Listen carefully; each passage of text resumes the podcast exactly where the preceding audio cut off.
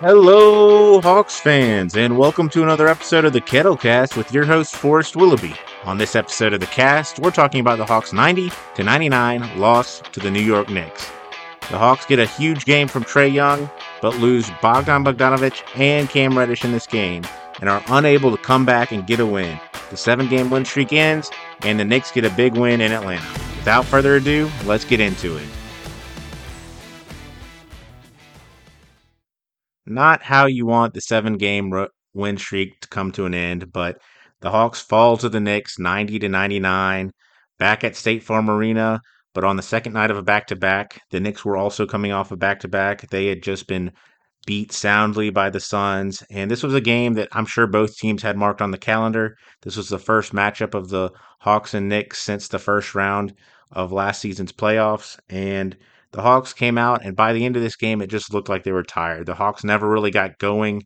Um, during this win streak, the Hawks have averaged over 100 points a game, and they would fall well short of that. And it just never got going. There, the Hawks never got easy offense, and the Knicks did a nice job of changing up um, kind of the pace that they played at. They shot the ball pretty well, and were able to get a win in Atlanta. This was an interesting game just because it started with the Hawks did not have Onyeka Okongwu and DeAndre Hunter. The Knicks announced that they would not have Kemba Walker, Taj Gibson, Nerlens Noel, or Derrick Rose for this game. So they were going to be quite shorthanded, and they elevated Alec Burks to the starting point guard position. And that was an area I thought that the Knicks took advantage of by having Alec Burks really attack whoever was defending him, whether that be Trae Young, Lou Williams later in the game, but the Knicks were able to use their bigger guards and really get into the paint. This was a game where the Knicks really dominated the points in the paint. They outscored the Hawks 48 to 38 there. And that was no mistake or coincidence. The Knicks were trying to get into the paint, and their guards were able to do that, whether it was RJ Barrett, uh, Fournier, or Alec Burks. But this was a game that started out, and the Hawks were hot to start the game.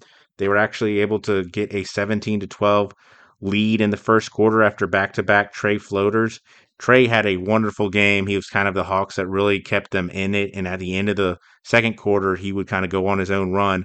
But the end of the first quarter, it would be 28 to 27 Knicks. And it kind of just felt like that the Knicks kind of should have been up by more than that. The Knicks would shoot 52% from the field, 67% on their three pointers in that first period, and the Hawks were just 48% from the field and 29% on their three pointers. The Hawks would not get it, shoot the ball from deep well in this game. They shot the ball um, 9 of 37, 24% and it was just not a weapon for them to get back into this. In the second quarter, the Hawks lost two players in that quarter. Cam Reddish was going to contest a shot on the Knicks, and he fell and went down and put his hand down to keep himself up. And when he came up, he was holding his uh, wrist that has been bothering him. He would come out of the game immediately, and then later in the quarter, Bogdan Bogdanovic would go up for a rebound with Clint Capela he would come down on Clint Capela's foot and really roll his right ankle. Um, after the game, the Hawks did an MRI on his ankle, and the information that we got was that Bogdanovich will be out two weeks, and then we'll get an update. We don't even, it's not that Bogdan will be back after that, but that we'll get an update on how he's progressing. So, all this depth for the Hawks, and they, you know, lose DeAndre Hunter. Of course, don't have Okongwu to start the season, and now they're down Bogdan Bogdanovic and Cam Reddish. But uh, the Knicks would go on a big run in the middle of the second quarter. It would include a huge Obi Toppin dunk. The Knicks did a really nice job of getting into fast breaks, and that's where this Obi Toppin dunk came in. I thought one of the problems for the Hawks in this game was they weren't getting easy buckets, and the Knicks were. The Hawks were able to hang in this game and and generate points, but the Knicks were able to get easy points, whether it was at the free throw line or in the fast break. And so every time it felt like the Hawks were getting back into the game, the Knicks would hit a three pointer in transition, or they would get to the free throw line and sort of keep their buffer of points up. But um, the Knicks would build a seven point lead um, at the in the second quarter. They'd build all the way up to a ten point lead. and it looked like they would go into halftime with a comfortable lead, but the Hawks were able to cut into it. Specifically, Trae Young would go on an 8 0 run at the end of the quarter, two deep three pointers, and a floater to close the half to bring the Hawks within one point. It would be 50 51, Knicks leading going in at halftime. Again, I feel like the Knicks probably were bummed by only up being up one with the way they had played. They played a much better quarter just shooting the ball and um, the Hawks were just able to hang around, especially on the performance of Trae Young. In the third quarter, the Hawks came out even without Bogdan Bogdanovich. Solomon Hill was put into his position, and they came out and they took a lead. They were able to build a lead 61 to 56 that came after a Trae Young to John Collins to Clint Capela slam dunk. And from that point on, the Knicks really took control. It actually would be a very close game till about three minutes left in the third quarter. The offenses really started to open up at, at that point, and the Knicks would go on and they would get a huge hot streak from Alec Burks. He would hit a three pointer with Trae Young in really good contest position, but then he would go on to hit hit three free throws after TLC fouled Burks on a three pointer. Um, TLC got into his landing zone, and that put three free throws on the board for Alec Burks. Then the Knicks were able to find Burks two more times for three pointers, and the lead for the Knicks ballooned to 11 points. Um, TLC came in. Uh, that's Timothy Luwawu-Cabarrot, who's a wing, a deep bench player for the Hawks, a wing player who, who's supposed to hit three pointers, and he just kind of seemed out of it. He he plays pretty solid defense, but again, you get a foul like that, and then you come in. He hit a three pointer after one of the after that foul after those foul shots, so he kind of got those points back. But really, I did not think that he did a whole lot for the Hawks. Again, he's kind of supposed to be known as a three and D guy, but he uh, he he's not hitting his three pointers right now, and the defense um, comes and goes. But Alec Burks with those 12 straight points would help the Knicks build this 11 point lead. Randle would uh, put a huge exclamation point at the end of the third quarter by taking Danilo Gallinari just straight to the basket and laid it in. So the Hawks would find themselves down 74 to 85 after three quarters. Now the fourth quarter, you know, we we just went through the fourth quarter in Memphis where the Hawks and Grizzlies went back and forth and it was really garbage time the entire period. But the Grizzlies at least made that fun by shooting basket, uh, making baskets, hitting three pointers, and forcing uh, Coach McMillan to kind of get on his backup guys. But this game wouldn't even be that fun. The teams would go on to score a combined 30 points in the period. Hawks would score 16 to the 14 from the Knicks. And it was just kind of back and forth. No, no shots were falling. Teams were getting to uh, the free throw line a little bit. There was a huge collision of JC and Obi Toppin. Um, John Collins had a huge block on Obi Toppin, and uh, he tried to take a charge at another point and just ended up um, blocking Obi Toppin, who got to hit the free throws. Uh, Clint Capela, who had a really good game, would have a monster block on Julius Randle, but the Hawks were never able to get it kind of closer than nine points.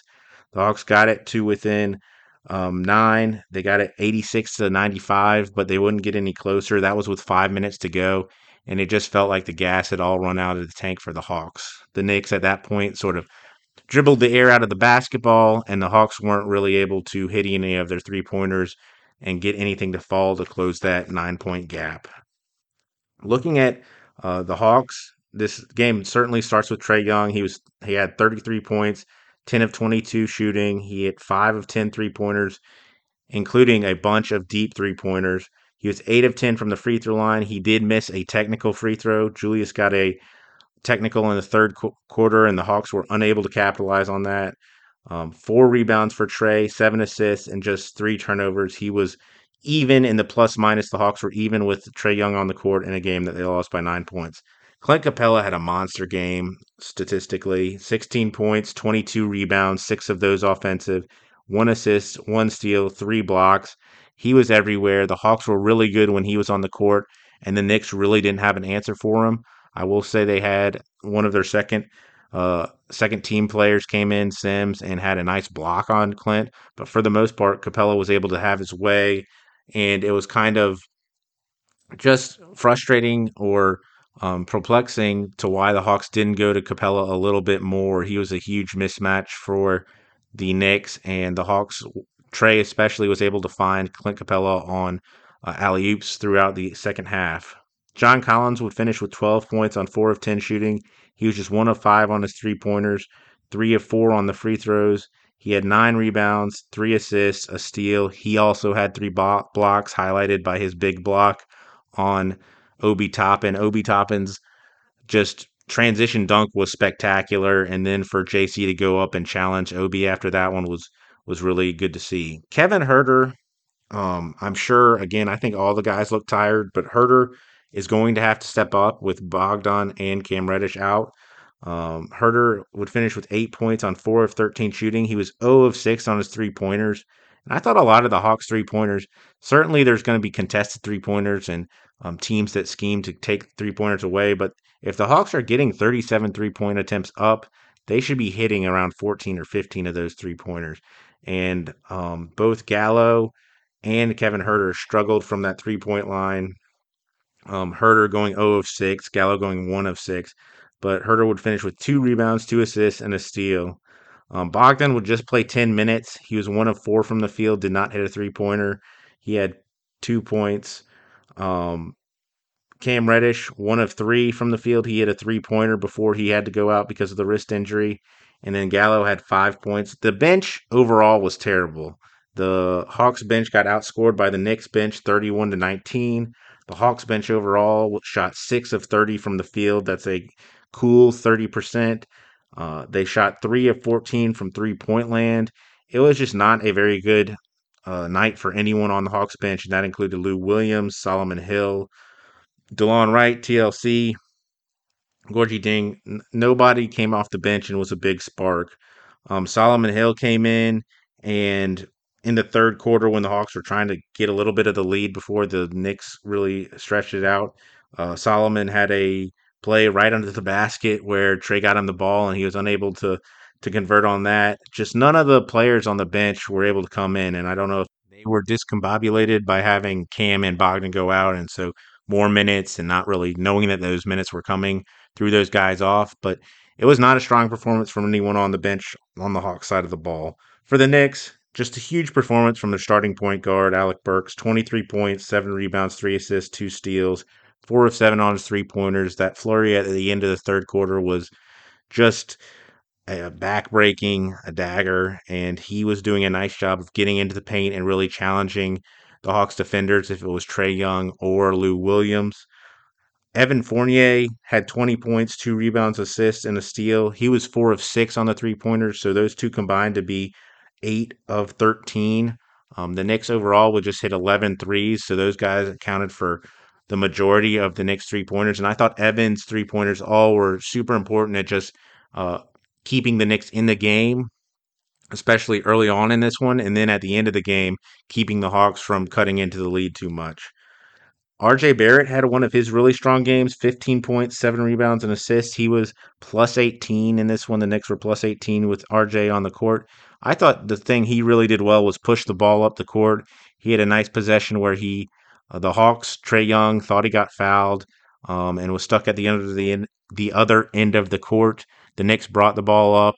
Uh, RJ really took on um, John Collins and was able to convert on an and one, and so that was a little bit of a five point swing right there. But he would finish with those 15 points, seven rebounds, and assists.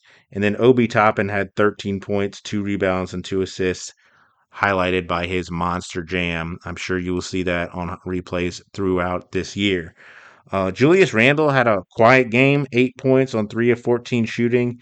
He did have 11 rebounds and four assists, but he had his technical as well. He was really bothered by the officiating. Uh, it all came to a head in that third period when he went and got the technical from the official. It didn't even look like it was a huge confrontation, but he was he went and aggravated the official enough to get the tech. His shot wasn't falling. Again, his shot at the end of the third quarter, where he kind of just took Danilo Gallinari right to the basket, was very well done, and his best possession of the night. Um, but the Knicks came in and they took care of business. And it, you can say what you want about the Hawks being on the second night of a back to back, the traveling and everything. The Knicks were also coming off a second night of a back to back. And the Hawks just did not shoot the ball well enough. Again, they shot 35% from the field overall. Um, they were 15 of 20 on their free throws. Uh, they only had 18 assists. Again, the assists are going to be a barometer for this Hawks team. And the 18 assists, I think the Hawks got enough looks to have that assist be up more in the 25 to 30 range, but they just did not hit the shots to do to convert there. The Hawks were outscored in the paint. They were outscored in fast break 10 to 7. It was just not the best performance from the Hawks. And to have that performance go against the Knicks, whose fans come and are in State Farm Arena, and who there's this little rivalry brewing, I'm sure the Hawks are not going to be pleased with that. And um, they will be looking forward to that Christmas matchup, Christmas Day matchup up in the Garden. So that should be a fun one to watch. Now going forward, like I said, Bogdan Bogdanovich was will be reevaluated in two weeks for his right ankle sprain. Cam Reddish, the good news was that he was not immediately um, ruled out of their game on Wednesday night against the Pacers.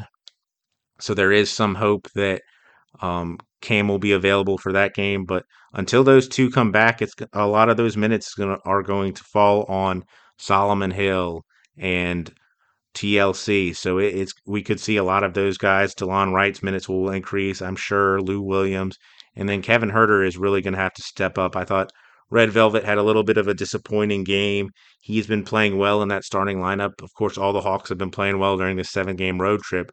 But now that they've fallen a little bit, had that tough loss to the Knicks, they get a few days off before facing the Pacers in Indiana. But uh, Kevin Huerter will be have to be a big part of the Hawks going forward. But tough game. You don't want to lose to the Knicks. Especially frustrating to see the Hawks put up only 90 points. They're too good of an offense to ever really do that. Um, Trae Young, I think the one positive you can take away is Trae did not stop, and he had a really good game. He was kind of keeping the Hawks in it himself. At the end of the first half, after his eight point flurry, he said, I got this. That's exactly what you want to see from Trae Young. Um, but the Hawks are going to have a little bit of challenges.